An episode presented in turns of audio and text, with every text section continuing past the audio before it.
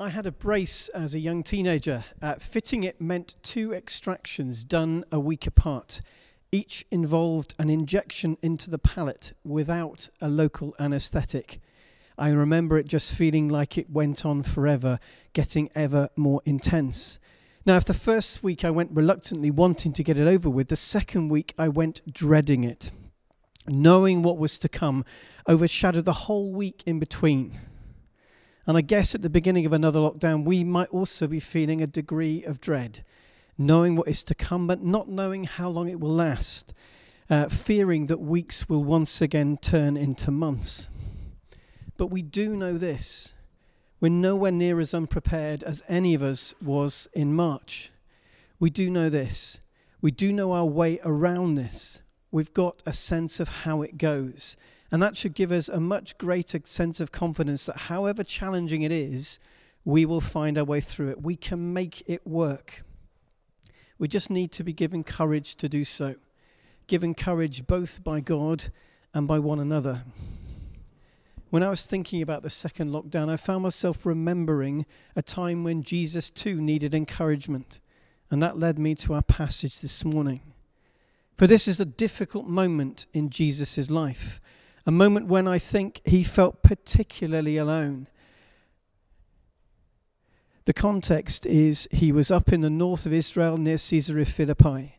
The disciples had just told Jesus that he was the Messiah, the Son of God, and in response, Jesus has started to teach them about what he thought that meant that it meant suffering, rejection, that it meant death, and it meant final vindication. Peter challenged that dared to tell Jesus off, getting up in his face even for thinking it.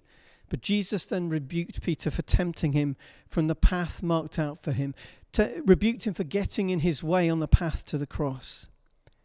Jesus, I think, has been pondering what had happened over the last eight days. And now he goes up with just Peter, James, and John up the mountain to be with God, to be with God, and to seek God's purpose. So our passage comes when Jesus is feeling vulnerable and alone, and when Jesus is seeking the courage to do what he needs to do. First thing I think this passage shows us for this time even Jesus needed to be reminded. Even Jesus needed to be reminded who he was in God. Verse 29 As he was praying, the appearance of his face changed, and his clothes became as bright as a flash of lightning. It's a revelation of his glory, but to whom? Yes, indirectly to the disciples, but primarily it's a reminder to Jesus of who he is, a revelation of his divinity in this moment when I believe he is afraid. When I believe it was just too hard to set his face towards the cross, just too hard to start the journey. He was dreading, I believe, what was to come. In this moment, when contemplating the way to the cross, in this moment, even Jesus needed to be reminded, to be reassured of who he was in God. It's a revelation of his glory more than the Father's. The appearance of his face changed. His clothes become as bright as a flash of lightning. It's not just like Moses, whose face became radiant when he spent time in God's presence, speaking to him face to face. It's not like that. It's a revelation of his own glory. It appears that his own glory shines through, kindled perhaps by God's very presence in that moment on the mountainside. It is in this encounter that Jesus is reminded of who he is. There are times when we lose sight of who we are in God, when we let ourselves be defined by the circumstances around us, by the fears that we have, rather than the reality of God's love. This passage reminds us that it is in God's presence where we remember who we truly are. Second thing this passage shows us even Jesus needed to be encouraged. Even Jesus needed to be encouraged. Verses 30 and 31 Two men, Moses and Elijah, appeared in glorious splendor talking with Jesus. They spoke about his departure, which he was about to bring to fulfillment at Jerusalem.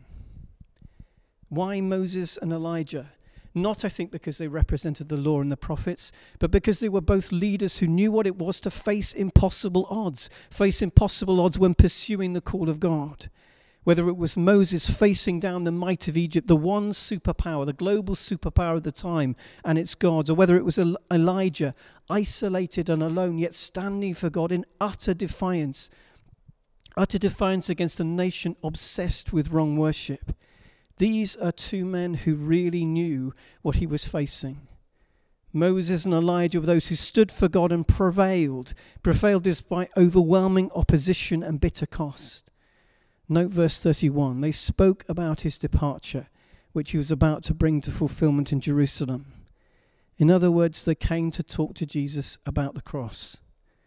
They came to give him the courage to set his face towards Jerusalem, as Luke 9:51 puts it, which happens just after this. From that moment in Luke's gospel, everything is presented as a single journey to the cross. So even Jesus needed to be encouraged as he faced the greatest challenge of his life. We must expect nothing less. It is natural to feel anxiety at times like this, natural to worry when there is so much to worry about. But we don't become less worried by focusing on our worries. We need to seek from God the courage we need to face even such a time as this. 1 John 4:18 tells us that God's perfect love drives out fear. And here in this passage, it is God's presence. It is God's presence and the encouragement from Moses and Elijah, these two heroes, who had themselves faced down impossible odds. That's what gives Jesus the courage to carry on, the courage to set his face towards Jerusalem. Third thing this passage shows me even Jesus needed to step out. Even Jesus needed to step out. When, the, when Peter, James, and John become fully conscious and realize what hap- what's happening, Peter gets really excited and he shows the desire to turn a moment into a monument. He wants to preserve this somehow, to stay in this place of revelation by building three booths, by making shrines in this place where Moses and Elijah are standing. Peter wanted to prolong the encounter, he wanted to relish the comfort. He wanted to dwell in that place of revelation and safety. Yet obedience requires more of Jesus than that. Having received the courage to obey, even Jesus has to step out, step out in faith and courage. At that point, the cloud of God's glory envelops Peter, James, and John. They feel awe. They feel a holy fear as this happens. They know they're in the very presence of God. They're told to accept Jesus as God's Son, and they are told to listen to Him. By which is meant, I think, listen to Him, teaching them about the meaning of the cross to come.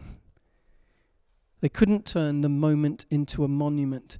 They had to leave that place of encounter, that place of encouragement, and to step out behind Jesus on the way to the cross. As we contemplate another lockdown, in this hard, hard year, we can take comfort from Jesus' example here. We can take comfort from how the Father met him in his time of need. Even Jesus needed to be reminded of who he was in God. It's the same for us. Even Jesus needed to be given courage to walk the path of obedience. It's the same for us. Even Jesus needed to step out into God's call. It is the same for us. And the result was the salvation of the world, a salvation that has even reached people like you and me. So I think in this passage there are three invitations for lockdown. First, take the time to draw apart, the time to draw apart and seek their Father. Make that part of your lockdown rhythm. Spend some time seeking God in prayer and in the scriptures each day, and maybe weekly in silence, in fasting, and in stillness. Make sure at a time where there's loads of criticism, discouragement around, make sure that thanksgiving and praise is never far from your list. Jesus needed to be encouraged, but he, he found that because he was also seeking after God's presence and God's purpose. It is the Father's presence that we most need to face a time and a season like this one unlike any we've faced before. In God's presence, we are reminded of who we are in Jesus, reminded that we are loved by God, reminded that His grace is never further than a prayer away, reminded that His Spirit's presence is as close as our very breath, reminded that His power equips us, equips us with strength and gifts to be fruitful even in a time of bitter drought. So take time to draw apart and seek to be with the Father, and to remember both who God is and who you are in God. Second, don't be afraid to share with others.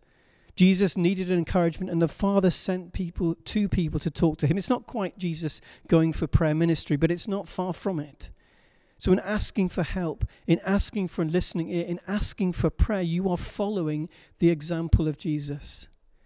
So, if you are finding this season is getting too much for you, it's getting on top of you, whether you're as an individual, a couple, or a family, then share with others It might be your small group leader, it might be a friend from the congregation, it might be a member of staff or the pastoral team, but ask for someone to speak to. We need to be sharing one another's burdens at all times, but particularly at a time like this. So, who is God calling alongside you? And who is God calling you alongside? Let's follow the example of Jesus and share with others. And third and finally, ask God for courage. Ask God for courage. Faith is as often opposed to fear as to doubt. It's fear that disables us, fear that stops us living in a way that pleases God. Remember that God's perfect love drives out fear. 1 John 4:18. The result of this encounter with God is that God, Jesus is given courage, given to set his face towards Jerusalem, to fe- set his face towards the cross, given the courage to step out boldly. In what places and in what ways do you need to be given courage at the moment? In what ways are you needing to step out? Ask for the courage to live in a way that pleases God, even in a hard, hard year, even in a second lockdown. How and where is God calling you to step out? Remember, even Jesus needed to be reminded who he was in God. Even Jesus needed to be encouraged. Even Jesus needed to step out. So let's follow his example and seek the Father's presence and power to be fruitful even in such a time as this. Amen.